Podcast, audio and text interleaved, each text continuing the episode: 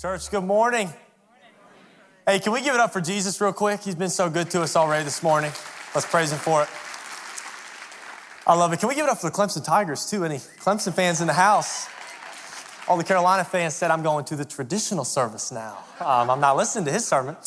Um, well, my name's Bryce, and uh, I get the chance to preach every so often, and I'm grateful for each and every opportunity.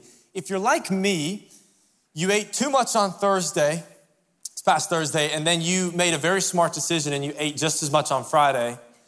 And then if you're crazy like myself and our family, you ate leftovers on Saturday, as in yesterday. And so you're still trying to work some of that off. So I'm going to use that as my excuse, if that's okay, for me to kind of move around and juke out the camera like I like to do. Um, but uh, we actually had a flag football game this past Friday for a tournament, rather, for our young adults. It was fantastic. Tons of people came out, but we all started getting cramps right around the same time because of all the food that we had eaten uh, the day before. Some people ate like the breakfast, like had leftovers. For, it was so weird um, on Friday, but it was a fun time, and, and so I'm still trying to work some of that off. Uh, however, I'm excited to be with you today. As Trevor said, we're kicking off a brand new sermon series. And uh, because Thanksgiving was last week, that means that we are looking ahead to my personal favorite holiday every single year. Maybe you can relate. It's super cold outside, it might even snow. We're excited for New Year's Eve. Um, and uh, three people got that as well. Awesome. So, Christmas is coming very soon. We started the Advent season today. We're going to be in that for the next few weeks. And I love Christmas for two reasons. A lot of people have asked me why. First reason is probably pretty obvious it's because we get to come together and celebrate the birth of Jesus Christ. That's why we're here today. That's what we're going to talk about today. I hope you came prepared to do so. The second reason I love Christmas is because it is cold outside. Like today, it was even kind of cold outside. It's getting colder and colder and colder. If you know me, you know I love the cold weather because it allows me to justifiably wear hoodies all the time. I had a friend come to me when I was in college and say, Bryce, here's what I need to know. Why do you wear hoodies when it is 105 degrees Celsius in the summer and in the winter? I said, Well, the winter's obvious. The summer is because I like protesting the heat and because I don't have huge biceps. So I don't have anything to flex. I'm not a big guy. In fact, in high school, there was this one soccer game. I was on the soccer team at Lexington High School here, and um, there was this one away game that we had. And I remember I ran up and down the sideline the whole game near the opposing team's bench. And this one guy, he was trash talking me the whole game. He was saying some crazy stuff. And I didn't really let it get to me. I just kind of deflected it, you know, laughed about some of it and kept moving. Well, there's one thing that caught my attention. Because towards the end of the game, he said, Hey, 17, that was my number. Hey, 17, why do you look like a pencil? And I had the same reaction that everybody hopefully just had uh, collectively when he said that. And so I laughed it off, but I knew, I knew I have to respond because I got a good one. And so I ran back down after that attack was over. I said, Hey, bro, I got to address your question. You said, Why do I look like a pencil? It's because I'm about to erase your whole team. that other team's bench went nuts. I mean, they were going crazy. They were like, He, he said, What? Oh, so I was at like high school, Bryce was at an all time high, okay? Like all time high. And, uh, and so I was living it up even on the ride home. I mean, on, on, on, the bus ride home, I was super excited. I was replaying that over and over and over again in my head. Well, then school started the next week. And to be honest with you, my teammates and I kept talking about that game because we won the game. But what came to my mind in those moments a few days later was actually not what I said in response, it was what was first said to me. I started to ask that same question. I started to allow insecurity to come into my life a little bit. Because how many of you know that not every voice in the world is actually helpful, is actually godly, actually has your best intention in mind when they're speaking? You know, oftentimes voices within ourselves will mirror the voices in culture, and that's what happened to me. I started to have a negative self talk every time I experienced any sort of self talk to myself. And the negative self talk aligned with the culture in the world around me because, newsflash, the world would rather build themselves up so that they can tear you down. I experienced it firsthand for days that turned into weeks, that then turned into months of insecurity I had come, I had let come into my system, all because I chose to listen to a certain voice around me. Which is why I think it's extremely important that we learn how to discern and listen for God's voice. As Trevor said, we're starting a new series today all about misfits. There are tons of misfits, if you will, all throughout Scripture. Today, we're going to look at two of them in the Christmas story. But the key component of most of these misfit stories about when God chose someone who was broken and sinful, like all of us here today and online, and did something incredible in them and then through them, it all started with obedience on their behalf. But before that, I would argue that a lot of obedience originates with understanding what God's voice actually sounds like. That's where we're going to pick up today in our Misfit series, in the Christmas story. And I want to preach a one point sermon if I could do that today. Just a one point sermon. Rick Warren said recently, he's a pastor in California, he claims that most individuals forget 95% of every sermon.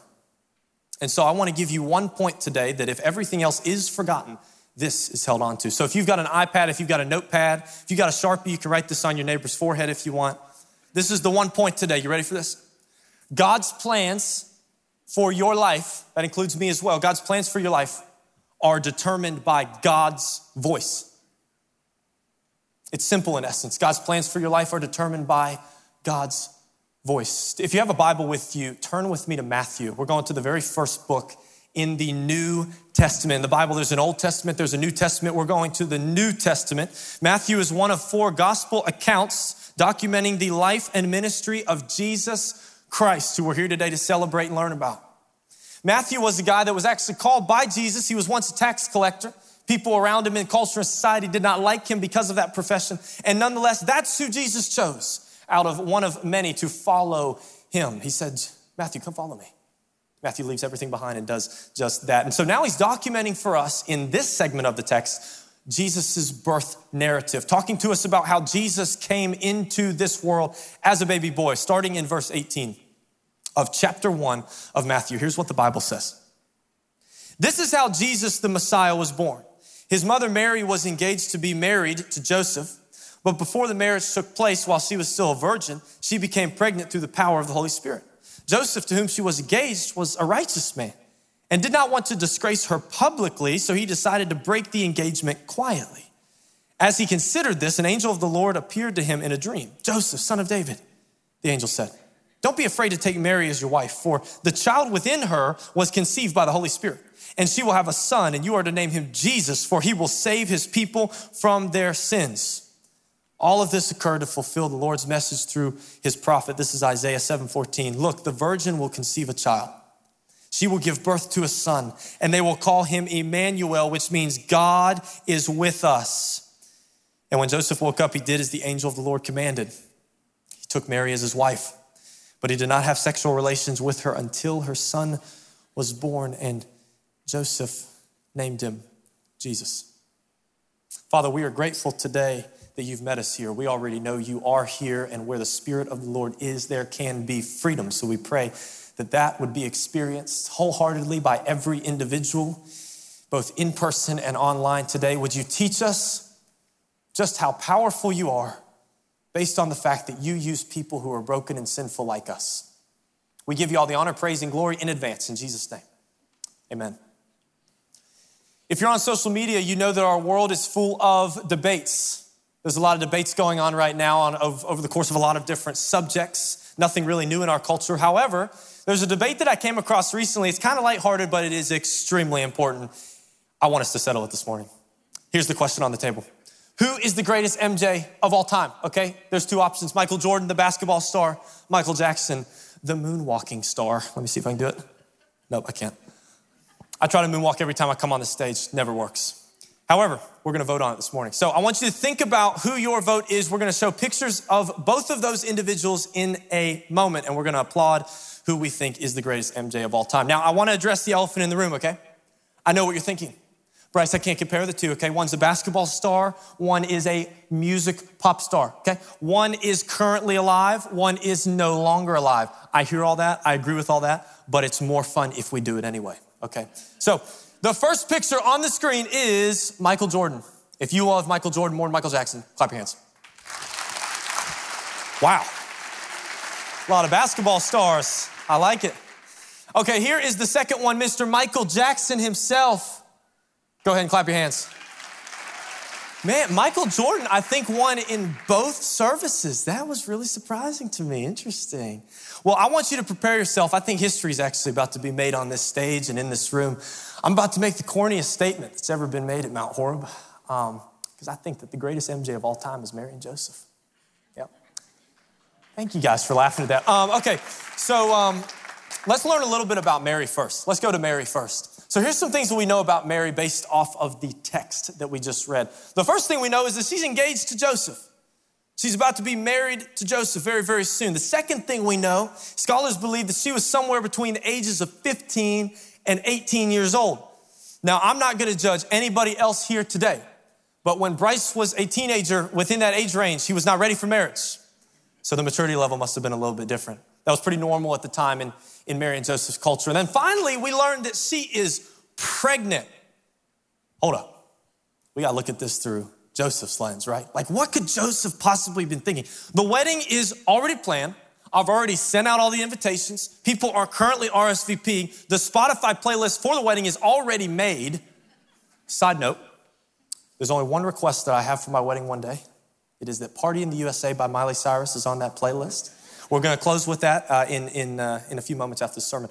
Anyway, um, so Joseph is looking at this scenario, right? And he's got to be saying to himself, everything was going great. I was excited for what was about to take place, but now it seems that Mary, who I'm supposed to marry, has committed adultery. The Old Testament talks a little bit about adultery. It's actually one of the Ten Commandments. Maybe you're familiar with the Ten Commandments that God says, do not commit adultery. And Deuteronomy 22, I think, is the, the message that might be going through Joseph's head at this time. You see, Joseph was a Jewish man, and so he was raised in Jewish school, which means that he would have known a lot about the Old Testament. He would have known what God commanded in the Old Testament to both do and not do. And this was one of them. So Deuteronomy 22 says this. It's a really interesting passage because it speaks directly into this situation. Here's what it says starting in verse 23. Suppose a man meets a young woman, a virgin who is engaged to be married, and he has sexual intercourse with her. If this happens within a town, you must take both of those individuals to the gates of that town and stone them to death. Joseph's a bit afraid, I'm sure. Joseph is a bit hesitant. And so the Bible says that Joseph, though he's a righteous man, so he wants to go about this quietly, tries to get out of this. I can't go through with this. I mean, Mary clearly has committed adultery. There's really no other option. I wasn't the guy involved in this scenario with the baby boy inside of her. So there had to be some other dude involved, and it wasn't me. So all these thoughts swirling inside of Joseph. And then the Bible says something really, really interesting, I think.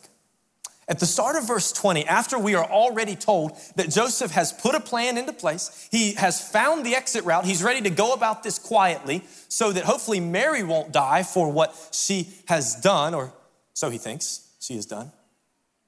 And verse 20 starts off by saying this As he, that's Joseph, considered this. That's breaking off the engagement. As he considered this, that's when the angel of the Lord appeared to him in a dream and spoke to him, told him exactly what to do. As he considered this, I just think it's really interesting that God decided to intervene into Joseph's situation and Joseph's story, Joseph's circumstance, after Joseph had already put a plan into place. It's really interesting. Because, you know, sometimes, this is just me for a second, I'll speak for myself here a lot of seasons in my life, I take this posture right here and I pray a particular uh, prayer. And it goes something like this. And maybe this is the prayer that has been on your heart for some time. Maybe it's the one that you just prayed, and I'm grateful for that if it is, because it's a good prayer. It goes something like this God, I pray that in this season of my life, you would grant me direction. God, I just don't know where to go. I don't know about that new job that presented itself. I don't know about this marriage that seems to not be going too hot anymore. I don't know what to do with my kids. They're going crazy. Would you give me a sense of direction? I don't know where to go or what to do. A lot of us have probably prayed that prayer. I know I have many, many, many times in my life. But this whole scenario actually reminds me of a verse in Proverbs. It's chapter 16, verse 9. Here's what it says A person plans his ways but the Lord directs his steps. Other translations say it this way A man plans his own path, but it's God who directs his steps. I just think it's so interesting that Joseph was putting a plan into place that he intended to follow. And that's when God showed up. And I just wonder how many of us, if we're truly honest, have been asking God to direct our steps, but all the while, we have not even taken one. And we've been sitting still. And if you're anything like me, you've been actually asking God to go against what I believe his nature to be. Because what I was doing was I was asking God to force me out of my comfortable position. I was asking God to shove me into the right direction. When maybe, just maybe, God is more of an invitational God, not a forceful one. And so maybe the voice that I had to come to the conclusion that I was understanding and hearing was God saying to me, if you truly want me to direct your steps, you have to be willing to put a plan into place and actually walk. It's actually what I did with this sermon as of last night. I got three or four pieces of paper that are kind of my notes, my outline for what I wanted to talk about today. And it's been a series of a week or two that I've gone through a lot of prayer. I've gone through a lot of preparation. I talked with our sermon prep team on two different occasions about. A lot of people in my life I trust. But last night, before the Clemson Carolina game, I came into this very room. It was me and my brother. And I laid those pieces of paper right here on this stage. And I said, God, this, through a bunch of prayer and preparation and talking to people I trust, is the plan that I intend to follow. It's the plan that I've been able to put into place. And so, what I'm asking you, God, is that come Sunday morning, I want you to be the one directing my steps. In my case, it's directing my words, I guess. Though I have this plan, God, I want you to get the final say. I want you to direct my steps. But the prerequisite, I believe, to Joseph finding direction was him actually planning something and actually putting a plan into place that he had prayed through, thought through logically and moving forward with it, that's when God showed up. But when God showed up, through the angel of the Lord speaking to Joseph on a very personal level, just like this, it seems, there's a question that comes to the surface based on what the angel says. This is actually something that the angel will say often throughout Scripture. A lot of times in the Bible, you will see an angel of the Lord speaking to an individual just like Joseph, right here in this text. And the same tendency occurs every time from the angel to the individual. These words do not be afraid. Do not be afraid. So the question we've got to ask is why was Joseph afraid? Well, I think some of the answer was probably our Deuteronomy passage, right? Like, if I go through with this, then the person I'm supposed to marry could die for what culture thinks she's done, even though I know the backstory. God, I've heard your voice now. I know what the actual deal is in this situation. I know the Holy Spirit provided this child. It wasn't the guy. I know, but what about the rest of the world? This could cost something. And Joseph has to come to a conclusion that if he takes this step of faith, this step of obedience, though culture would define him as a misfit, he has to decide for himself whether it's the right decision or the wrong decision. It's a very simple question on the table that he's asking Do I care more about what the world will say or what God did say? Do I care more about what the world will say or what God did say in this scenario? It's a question that a lot of us, I think, have to ask ourselves. It's one that I had to ask myself recently, actually. I've been walking alongside this friend of mine, he's a few years older than me for a number of years now. And he comes to this church sometimes, but doesn't actively follow Jesus or anything like that. And so I've been trying to really pour into him and teach him about the basic things within faith in Christ and all that good stuff. Invite him to church, everything like that. And he's come out a few times, but I get lunch with him every so often.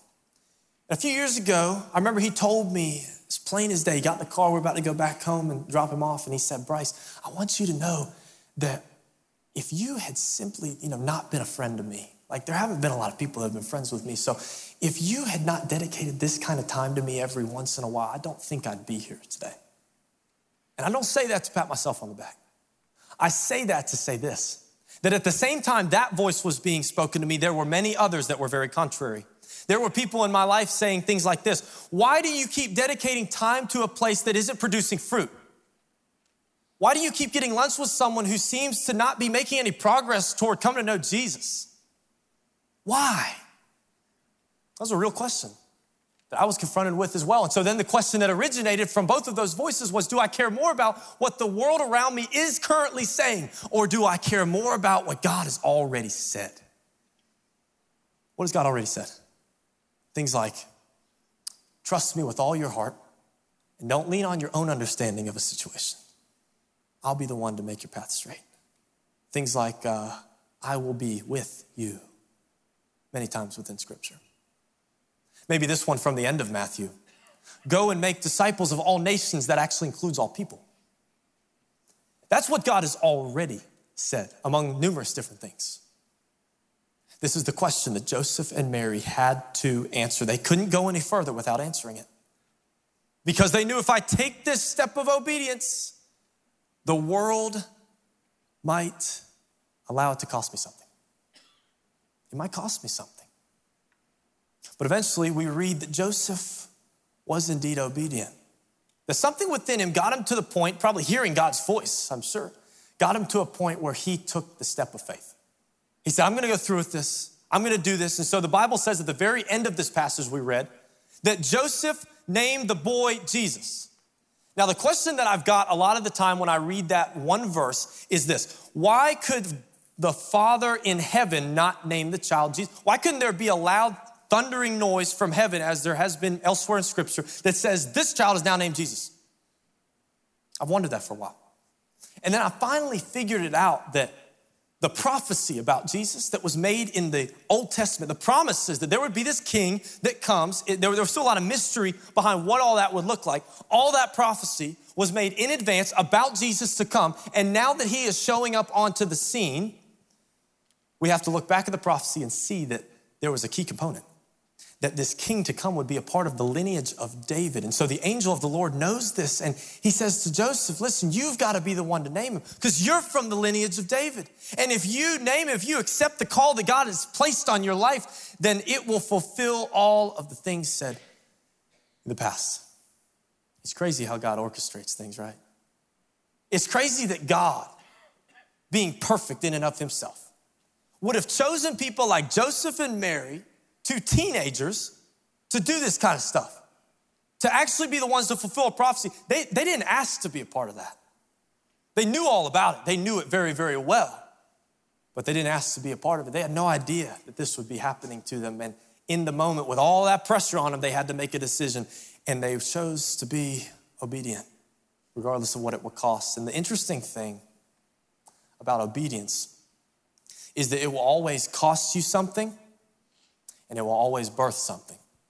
I truly do believe that.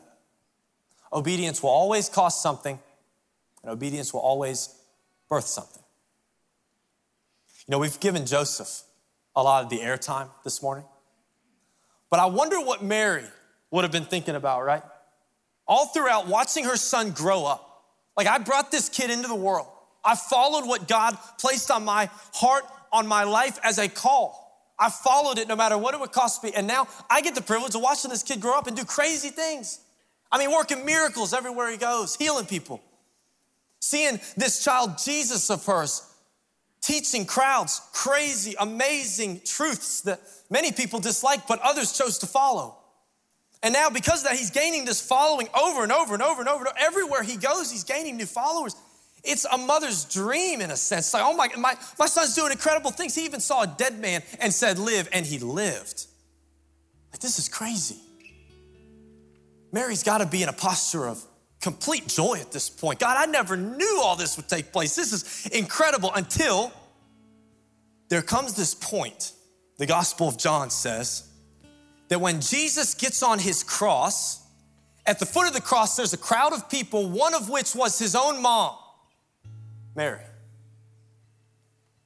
And I just wonder if maybe in that, that moment, she was feeling something a little bit different. Saying, God, this is, this is where all this got to.